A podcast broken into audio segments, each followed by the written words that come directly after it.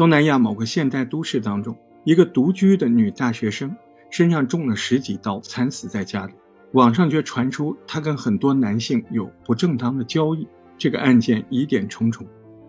当地知名的女律师陈志奇小姐却突然站出来，坚持为一审中几乎判了死刑的嫌疑犯翻案辩护。那陈律师这个行为是伸张正义，还是另外有原因呢？这个电影当中被停职的警察、绝望的被害人的母亲，还有貌似无辜的那个嫌疑人富二代丝巾男，到底这个真相究竟是什么呢？拯救嫌疑人这部很烧脑的犯罪悬疑电影当中，两个伟大的妈妈，他们的境地完全独立。一个妈妈为了绑票的小女儿能够安全回家，不得已为嫌疑人做无罪辩护。那另外一个妈妈是为了死去的女儿讨回公道，不惜付出一切的代价。你好，我是大石头，欢迎收听这一期的《据说》。在东南亚某个城市的知名女律师程志奇，现在面临着前所未有的挑战，因为她可爱的小女儿突然被绑架了。那绑匪要求她必须在五天内为一个死刑犯嫌疑人做无罪辩护，要不然她的女儿就有生命危险。张小斐演的这个陈志奇，这个女律师在当地的律师界很有知名度，她拥有三十场不败的战绩，金牌律师。同时，她也是个单身的妈妈。当年，她曾经为了夺回自己女儿抚养权，打这个官司一战成名，那也是她最为自豪的案子。但是现在，自己亲生女儿却在自己眼皮底下被绑匪掳走了，绑匪还逼迫她，这个妈妈不得已。不使用自己最擅长的本事，就是给死刑犯嫌疑人做翻案的辩护，来拯救自己的女儿。那另一个妈妈是惠英红演的林淑娥，她就是那个被害人那个女大学生的妈妈。她女儿是一个雕塑系的学生，不幸被人家捅了几十刀杀害之后，现在还遭到了网暴，怀疑她女儿生前有什么网络性交易啊什么的。作为一个妈妈，女儿这么惨的被杀害了。现在还要背负这种坏名声，他此刻恨不得让凶手就是原地爆炸都不解气。那目前呢，这个案子几乎所有的证据都指向了这个嫌疑犯，这个嫌疑犯叫丹温。现在呢，算是证据确凿，丹温几乎就是等于被判了死刑了。现在要为这样一个嫌疑人进行无罪辩护，简直就是难如登天了。当然了，这个陈志奇。他有没有想过直接从绑匪那儿把孩子弄回来？他想过的，他恨不得直接把抢回来。但是行动完之后失败了，而且绑匪还在他家门口扔了一个血淋淋的行李箱。当时他看到那个行李箱，他已经手在抖了。他多害怕，里面就是他自己被撕票的小孩。还好打开之后不是他的宝宝，所以呢，他再也不敢这么想了，干脆就帮人去打官司，看看能不能搞赢。这个绑匪也挺奇怪的，这个绑匪还打电话给他说：“哎，你的孩子吃了鳕鱼，现在导致过敏了，现在我怎么办？”那陈志奇就在电话中跟他说：“怎么办？”嗯，还说我要送药。那我送药的时候，你能不能给我看一眼我的小孩？哪怕我远远看一眼就够了。哎，没想到这个绑匪真的把他女儿带出来跟他相见了。我看到这儿的时候，我怎么觉得这个绑匪好像也没有那么十恶不赦，还对小孩挺好的。再说说陈律师要辩护的这个嫌疑人，就是那个丹温嘛。这个丹温呢，他是一个宠物店工作的小伙子，表面上看人还挺老实的。那在同事的眼中，这个丹温他也是一个挺好的人，循规蹈矩，平常挺善良、挺和气，很喜欢小动物。那丹温自己说，当天晚上他是去被害人这个大学生家里面送这个宠物的小狗，说这个女大学生把小狗。弄在他们那儿清洁，他清洁好了，他要把这个狗送回去。那么一开门，他就意外的看到这个被害人，这女大学生倒在那儿血泊里面。那当时他吓得仓皇逃走，而且在那个过程中，他说自己可能还留下了指纹什么的，所以才被当成了嫌疑人。但是丹温这时候说出一个关键的信息，他说：“我现在清晰的记得那房间里还有另外一个人的声音。”丹温说：“那个人就是一定是真正的凶手。”丹温有没有说谎？到底有没有那个人？随着警方还有陈律师的深入调查，另一个嫌疑人逐渐浮出水面，还真有。那这个人呢，就是那个王子异演的一个富二代啊，病娇丝巾男，病人的病，娇气的娇。你你看这个你就知道大概是个怎么样的样子。丝巾男啊，就是系的那个丝巾。哎，他有个癖好，就是一天到晚都系个丝巾。那这个丝巾男被证实就是这个被害的女大学生的前男友。那当天晚上，这个富二代丝巾男就到这个前女友的家里，就是女大学生啊，他不是他前女友吗？哎，这个丝巾男富二代说，那天晚上他是去复合的。那当时谈的也不错，而且两个人还喝了酒。但是丝巾男说：“我喝酒之后，我所有东西我都记不得了，没有记忆。”他说：“当我回过神来有记忆的时候，我就发现我的前女友倒在血泊当中，我身上也是啊，我就很害怕啊，惊慌失措。呃，我就把被害人的尸体，就是我前女友的尸体，放到他车子的后备箱。对，那车子还是他前女友的车，他就开着车逃离了现场。那经过进一步的调查，这个司金男那背景不简单呢，他是一个当地华人检察长的私生子。”哎，这就复杂了。哎，案件发生之后，他这个悄咪咪的暗地的父亲，司金南的检察长父亲，为司金南清理了犯罪现场，为他创造了不在场的证明。这么一搞嘛，那案件更加扑朔迷离了。但是，对于张小斐演的这个陈律师来说，这个司金南就是这案件的主要嫌疑人。他调查出来。这个司金男在小时候，在五岁多的时候，曾经亲眼目睹自己妈妈自杀，但是呢，五岁的自己站在旁边无能为力。那幼年的这个创伤记忆，就让司金男精神受到了很大的打击，所以嘛，导致他有个怪癖，就是一年四季，任何时候习惯在脖子上系个丝巾。那这就是他对当时无力拯救母亲自杀的那种心结呀，打不开呀，对吧？所以你说司金南这个精神状态，我觉得做出怎么出格的事情都不足为奇吧。在警官的协助下，陈志奇律师在这个被害人女大学生家里找到了那把雕塑刀，那这个是最关键的凶器。那这个时候，基本上是不是就可以确定就是司金南是真正的凶手呢？但是就在这关键的时候，司金南那个有权有势的警察长父亲就派人。啊！抢回了这把雕塑刀，这个关键证据，还把销毁了，而且还企图把车上的陈志奇连人带车一并炸掉。但是，他以为陈志奇他们被炸死了。第二天的庭审上，陈志奇带着累累的伤痕，还就出现在法庭上了。为什么呢？原来大难不死，命大，警察过来把他救下来。虽然失去了作为凶器的雕塑刀这个关键证据。但是人家是多少年的女律师，太有经验了。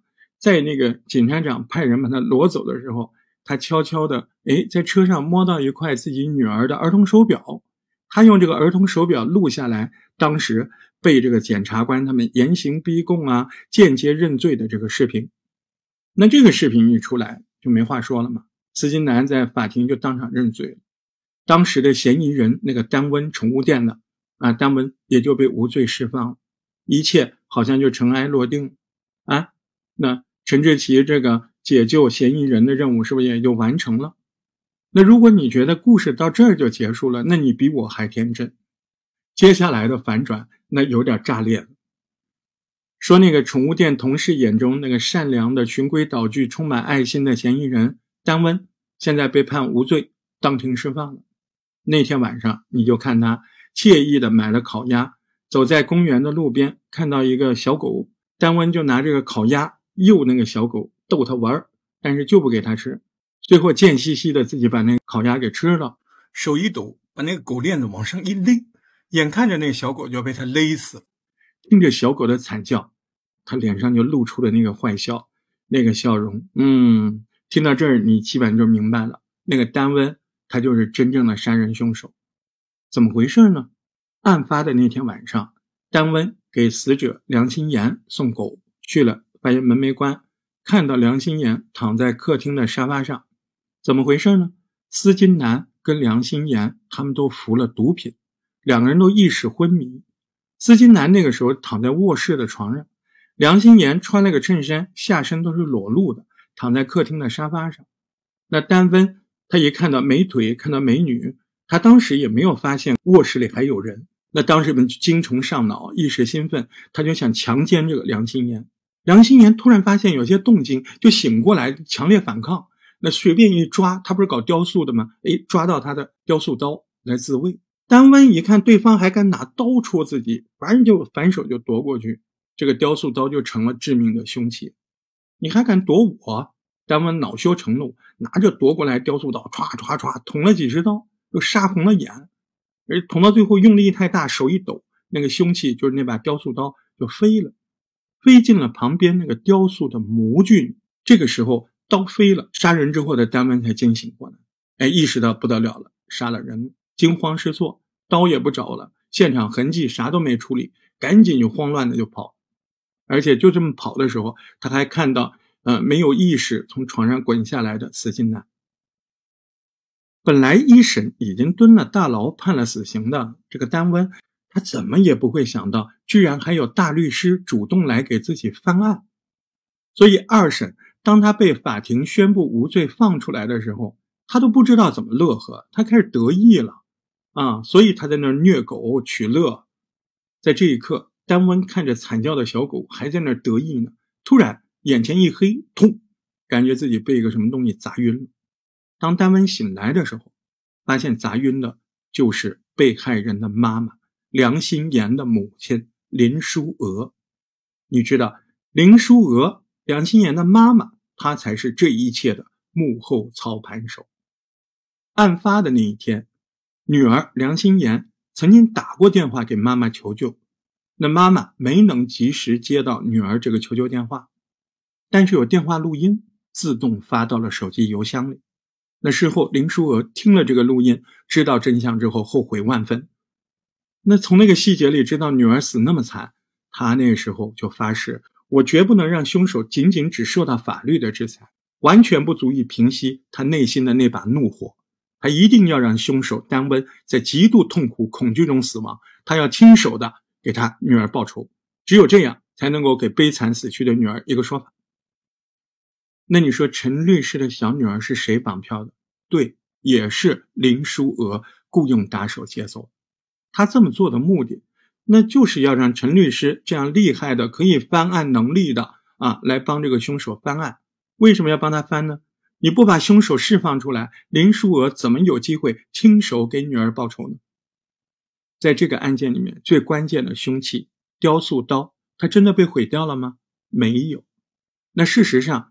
这陈志奇，他作为一个知名的律师，他有经验，他知道，当他检索到这个雕塑刀这个重要凶器的时候，他知道有人一定想要把这个凶器给灭了，所以呢，他就提前准备了一把一模一样的雕塑刀。但是现在真正的凶器鉴定结果已经出来了，那鉴定结果是上面的血迹和丹温的血迹完全一致。也就是在这一天，啊，那不是单温已经释放出来了吗？那个绑票的人也把他的心肝宝贝女儿放出来了，啊，陈志奇的女儿获了自由。在女儿回家的时候，口袋里发现了一根特殊的绳子。那这根绳子，哎，陈志奇觉得自己见过。思来想后，他发现这根绳子就是在惠英红演的那个被害人母亲林淑娥家里看到过。这个绳子当时是林淑娥用来系月饼的绳子，那这个发现就让陈律师瞬间解开了所有的谜团，因为他突然想起来，林淑娥那个时候就对他说：“我只要看一眼，我就能认出来是谁杀害了我女儿。”没错，从一开始林淑娥就知道凶手是谁，他认为让杀害自己女儿的凶手就这么死，太便宜他了，所以林淑娥才想尽一切办法将凶手翻案。救出来，然后他想用自己的方式去惩罚。哎，这警官跟陈律师这么一分析，不得了，他们觉得林淑娥这时候肯定要动手了。对，林淑娥这个时候真的要亲手为女儿报仇了，那个棍子都举起来了。哎，被及时赶到的警方和陈律师给制止了。林淑娥想让凶手丹温被那个场地里那个绞铁机绞死，眼看着被警方给摧毁了，失败了。那这个时候，林淑娥，哎，我就跳过去，我抱着你，我跟你同归于尽。结果可惜啊，林淑娥掉在地上，没掉在那儿，而且还恰好被一个钢钉把身体整个贯穿，死的那个惨呐！哎，可怜这个妈妈，林淑娥绕了一大圈，又回到原地，自己死了还是白死。最气人就是那个。那个女主啊，张小飞演那个陈律师，这时候还搞出来圣母一套。前面我还挺喜欢她的，这时候搞了一句说凶手不能死，要受到法律制裁。嗯，你说这结尾是不是有点脑残？是不是智障？我我反正那一刻我我真的想骂人。嗯，就是结尾的彩蛋还是不错，结尾的彩蛋反而哎，在你这个气氛当中彩蛋出来了，展示了作为。绑匪的林淑娥那五天是怎么跟陈律师的小女儿怎么相处的？有这一段真的是没想到，啊，很多人看的眼泪都出来了。哎，这一段里面就放那五天，从最开始陈律师小女儿被林淑娥绑过去，绑在床上喂她饭，她也不吃。那到后来呢，林淑娥给她画笔，陪她画画，又为她松绑啊，陪她一起喂小兔子。短短那五天的相处。那哪是绑匪啊？林淑娥就是把把自己对女儿的爱投射到这个陌生小女孩身上。这小女孩她什么都懂。最后告别的时候，那个小女孩依依不舍的，很懂事的，就是陈律师的那个女儿，她自己伸手拿过那个安眠药，乖乖的吃下去。啊，这一切，哎呦，我看的就不是滋味。看完电影之后，网上对这个电影的负面评论，我发现还挺多的，好多人在骂。什么角色设定不合理了？什么远不如韩国原来的这个片子精彩了？一切的一切就是那句话啊！你看完一个电影，你纠结了、遗憾了，那不就是这个电影激起了我们的善良正义吗？也就是因为这个，我们才会觉得故事甚至是真实生活各种不完美，那还是我们善良正义，对吧？还有，电影终究是遗憾的艺术。你想，光影编织出来的故事。那好多人共同的努力配合，那陪伴我们那一刻，其实从某种意义上来说，那每一分每一秒都很珍贵的，或者说很贵的。这部电影嘛，我觉得大家只要记得电影中两个妈妈对女儿那种深深的爱，我觉得就足够了吧。我是大石头，感谢您收听这一期的《据说》，我们下个故事再聊。The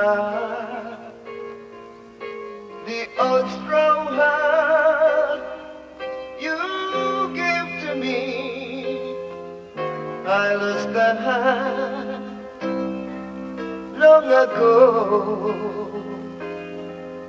Flew to